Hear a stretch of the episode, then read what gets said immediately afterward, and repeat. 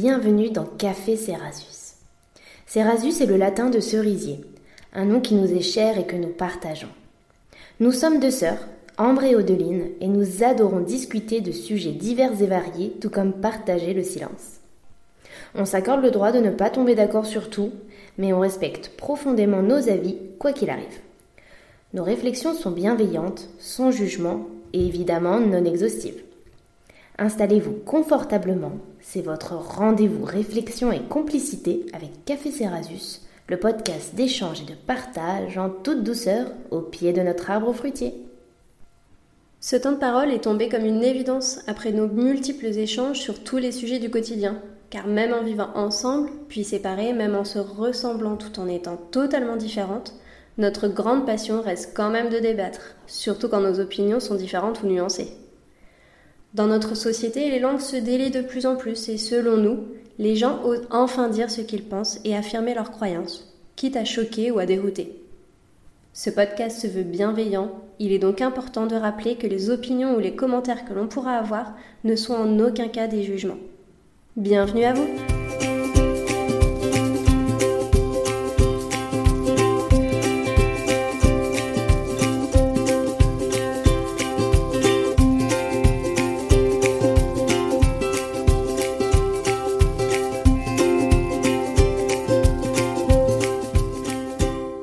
Avant de commencer ce nouvel épisode, nous aimerions nous excuser pour la potentielle mauvaise qualité. Nous sommes effectivement en reconfinement et du coup nous ne pouvons pas enregistrer ensemble. Donc nous sommes à distance euh, cette fois-ci. Belle écoute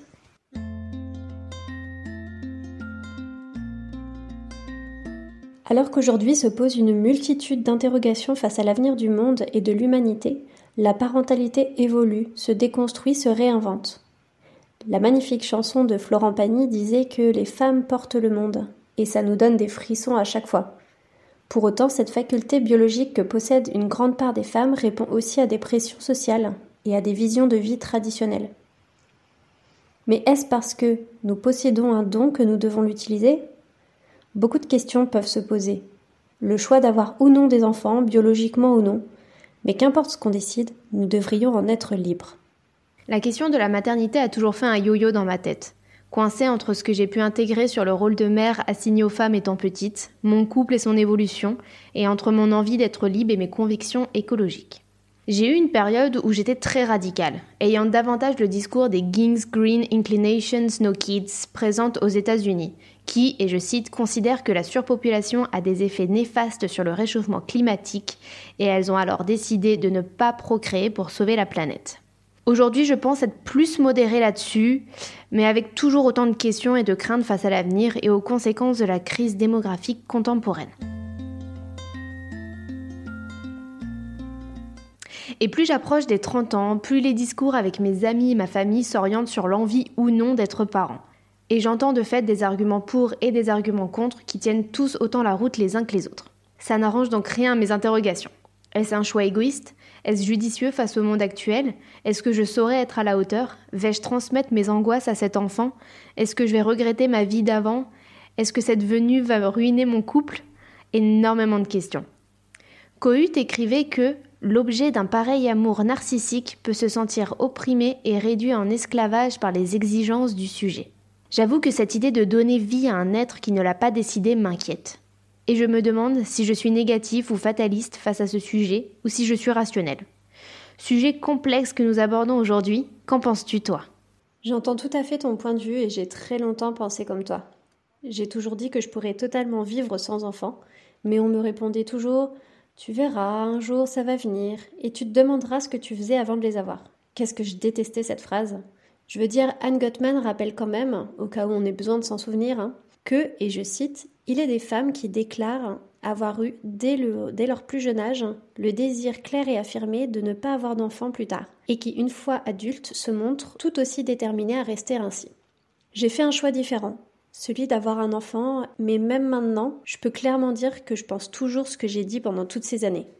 Si dans un monde parallèle je n'avais pas eu d'enfant, je m'en porterais très bien. Attention quand même, on va pas se méprendre, dans ce monde-ci j'ai un enfant et je ne voudrais changer cela pour rien au monde.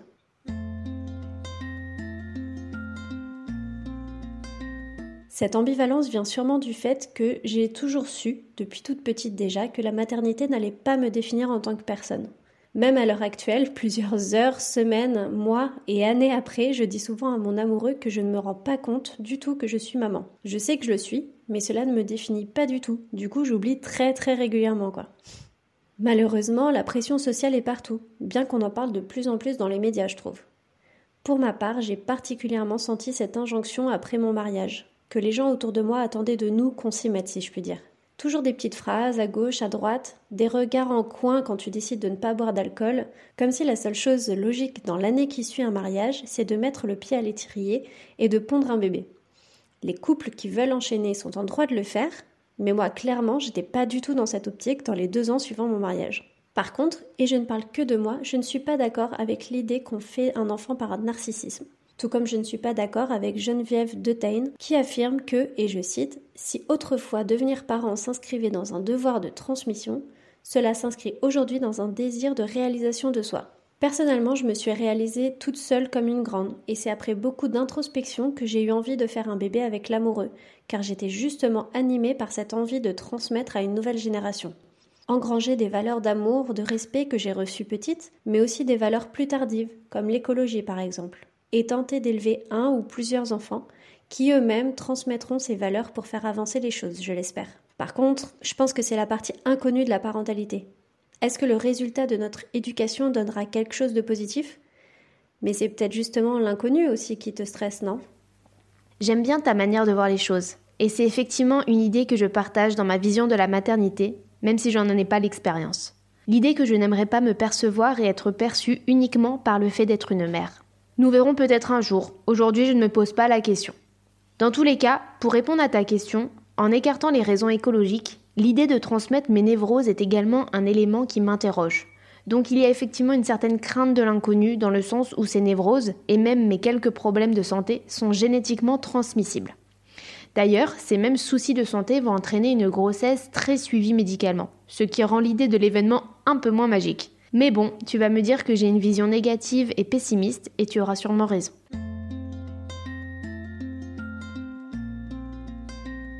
Depuis le début des années 2000, des études sur le stress lors de la grossesse mettent les professionnels de la naissance au défi d'améliorer la sécurité émotionnelle de la femme enceinte, comme l'indiquent Luc Rogirer et Françoise Molena.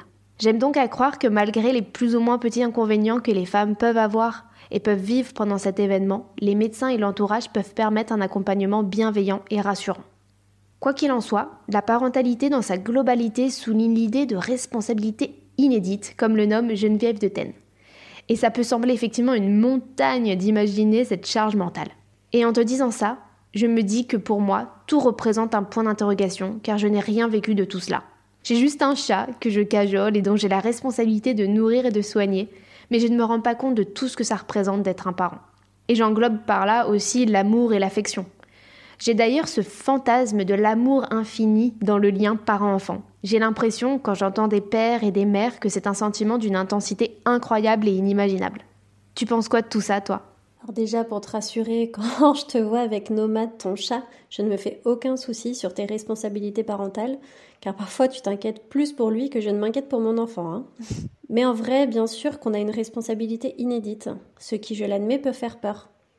J'ai d'ailleurs récemment vu un post Instagram sur le compte perso d'Ophélie, la génialissime nana derrière le compte Garde tes conseils que j'adore.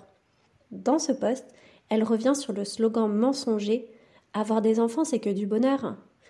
Et là, pour le coup, si je suis d'accord sur l'idée principale qui est qu'avoir des enfants, c'est du boulot, c'est de les faire passer en premier, etc., je suis parfois frustrée de voir qu'on se focalise énormément sur les côtés négatifs en ce moment.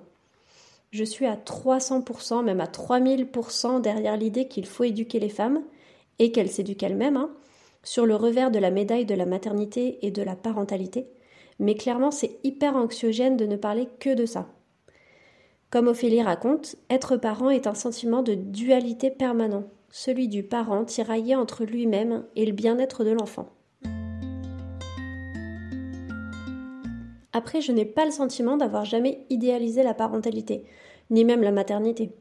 Et peut-être que c'est pour ça que tout semble couler de source dans ma tête.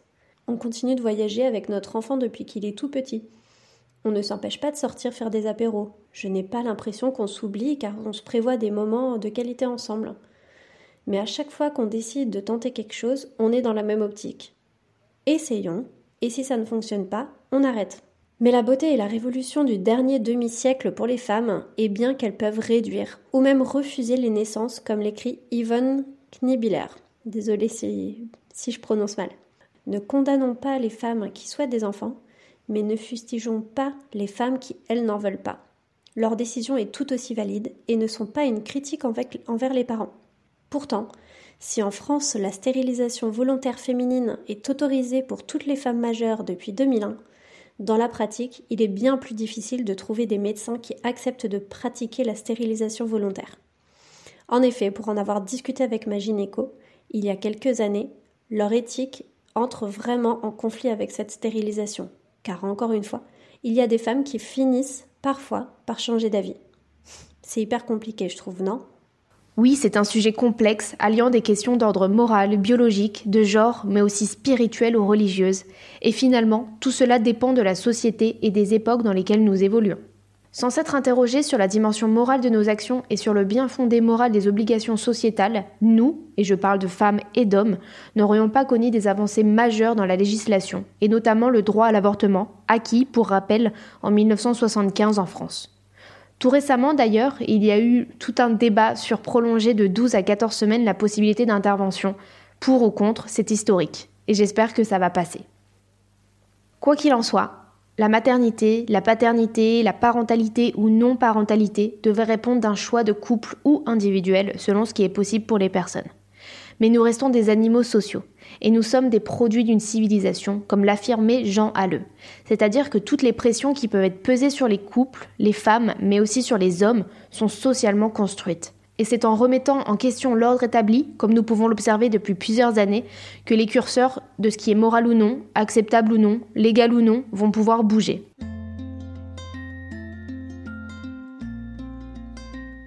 Corinne Mayer rappelle d'ailleurs que, et je cite, Nous sommes dans une société enfantophile, où tout discours concernant les enfants doit forcément relever du pathos et de l'émerveillement. Pour ma part, et c'est sûrement dû à une déformation professionnelle, je réfléchis énormément et même trop sur mes choix, mes actions, mes envies, en me demandant toujours ce qui me pousse à agir ou non. C'est passionnant de comprendre ses motivations, mais c'est clairement une charge mentale. Et concernant la parentalité et l'ensemble des débats qu'on peut lire et écouter, j'avoue que mon cerveau est parfois en surchauffe, tiraillé entre des argumentaires pouvant être très construits et pertinents dans l'ensemble des idées. Et je pense, dans une autre forme de pression sociale, qu'on peut aussi être inspiré ou influencé par son entourage. Je m'explique. J'ai seulement un couple d'amis qui ont des enfants près de moi, et bien évidemment vous avec Baby O. Et c'est tout. Le reste de mes amis est très loin de ce type de projet et une belle partie ne voulant même pas en avoir. Du coup, je me sens assez éloignée de tout ça et je suis directement ou indirectement influencée par cette non-parentalité. Mais bon, il faut se rappeler que tout n'est pas blanc ou noir, l'homme et la société sont bien plus complexes que ça, et nous agissons ou non selon une multitude infinie de modalités qui s'entrecroisent, se complètent et parfois divergent, et pas seulement une seule. Et dans cet esprit de complémentarité, je suis heureuse de voir l'évolution de la place des hommes dans la parentalité. Au-delà d'un partage des tâches avec les mères, ce qui me saute aux yeux en premier lieu, c'est davantage le soulagement qu'ils peuvent ressentir à l'idée de pouvoir s'investir dans une certaine égalité et de pouvoir créer un nouveau lien avec leur enfant. Quelle joie de voir le congé paternité passer de 14 jours à 28 jours en France. Il était temps, et encore, nous sommes loin derrière certains pays comme l'Islande ou la Suède. Guy Bedos évoquait d'ailleurs il y a quelques années les hommes au foyer, en disant de lui qu'il est un père admirable car, je cite, il torche, l'ange, baigne, douche. Et Patrick Bensoussan avait réagi à cela avec justesse en écrivant, et je cite, Quand trouverons-nous que l'admirable en question n'a rien d'extraordinaire ni de remarquable et qu'il s'agit juste d'élever un enfant à deux? J'aime beaucoup et ça me semble important de remettre les choses à leur place et à leur niveau. C'est clair, c'est hyper juste ce que tu dis. La charge mentale des mamans s'allégera le jour où la société verra les pères comme de vrais parents et pas seulement comme des babysitters de substitution.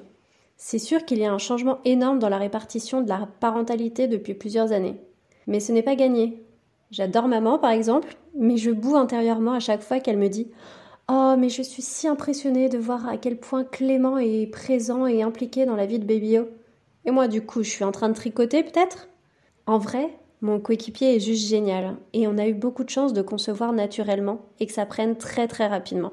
Mais ce n'est malheureusement pas toujours le cas pour différentes raisons, biologiques en majeure partie. On m'a demandé très récemment à quand le deuxième? Et si ce n'est pas encore au programme, j'ai à chaque fois pensé comment peut-on poser la question alors que je pourrais être en train d'essayer depuis des mois sans succès ou avoir vécu une ou plusieurs fausses couches?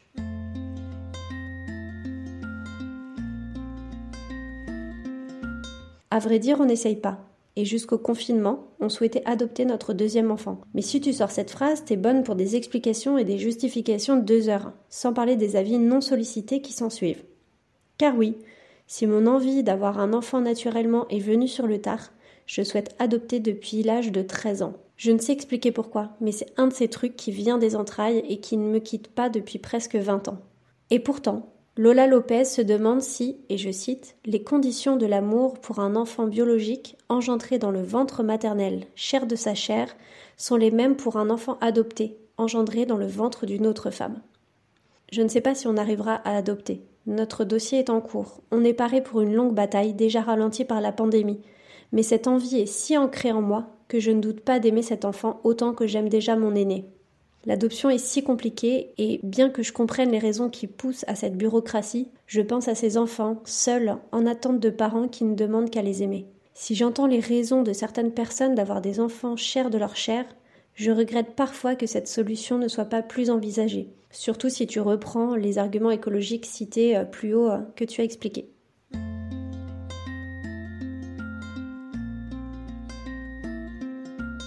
Évidemment, les sujets sur la parentalité sont infinis. On pourrait y passer des heures. Mais nous voilà à la fin de cet épisode intense et plein d'informations diverses. On ne peut nier devant nos discours que la pression sociale est bel et bien présente. On peut facilement le voir sur les réseaux sociaux et autour de nous. La seule chose que l'on pourrait vous dire est que vos choix de parentalité ou de non-parentalité sont tous valables et nous les respectons tous. En espérant que la société de demain en fasse de même, gardez la tête haute. Si les arguments des femmes ne souhaitant pas d'enfants sont tout à fait justes, moi, A, j'ai fait le choix d'avoir un ou plusieurs enfants par espoir en l'avenir. Essayer de leur inculquer des valeurs humaines, respectueuses de l'environnement et de la société pour en faire des adultes potentiellement capables de faire bouger les choses, est un des plus grands défis de ma vie. C'est une belle perspective de laisser l'espoir guider ses choix, se laisser surprendre par la vie. C'est ce qui nous rend humains et vivants. Moi, O, je me rends compte que je suis parfois étonnamment trop rationnelle et sceptique face à cet avenir qui nous attend. L'avenir nous dira si j'ai fait le choix de la parentalité ou non, et qu'importe ce qui sera choisi, j'aurai mûri cette décision, et surtout, je pourrai me réjouir d'avoir eu la liberté de faire ce choix pour mon corps et pour mon avenir. J'ai l'espoir que cette liberté se diffuse encore davantage et que toutes les femmes puissent décider. Vous retrouverez les références de nos lectures en commentaire ou en présentation de cet épisode. Encore une fois, un énorme merci à vous de nous suivre. N'hésitez pas à partager, commenter et à liker nos posts pour nous soutenir. Merci infiniment de nous avoir écoutés jusque-là. Passez toutes et tous une magnifique journée. À bientôt pour un nouvel épisode de Café Cerasus.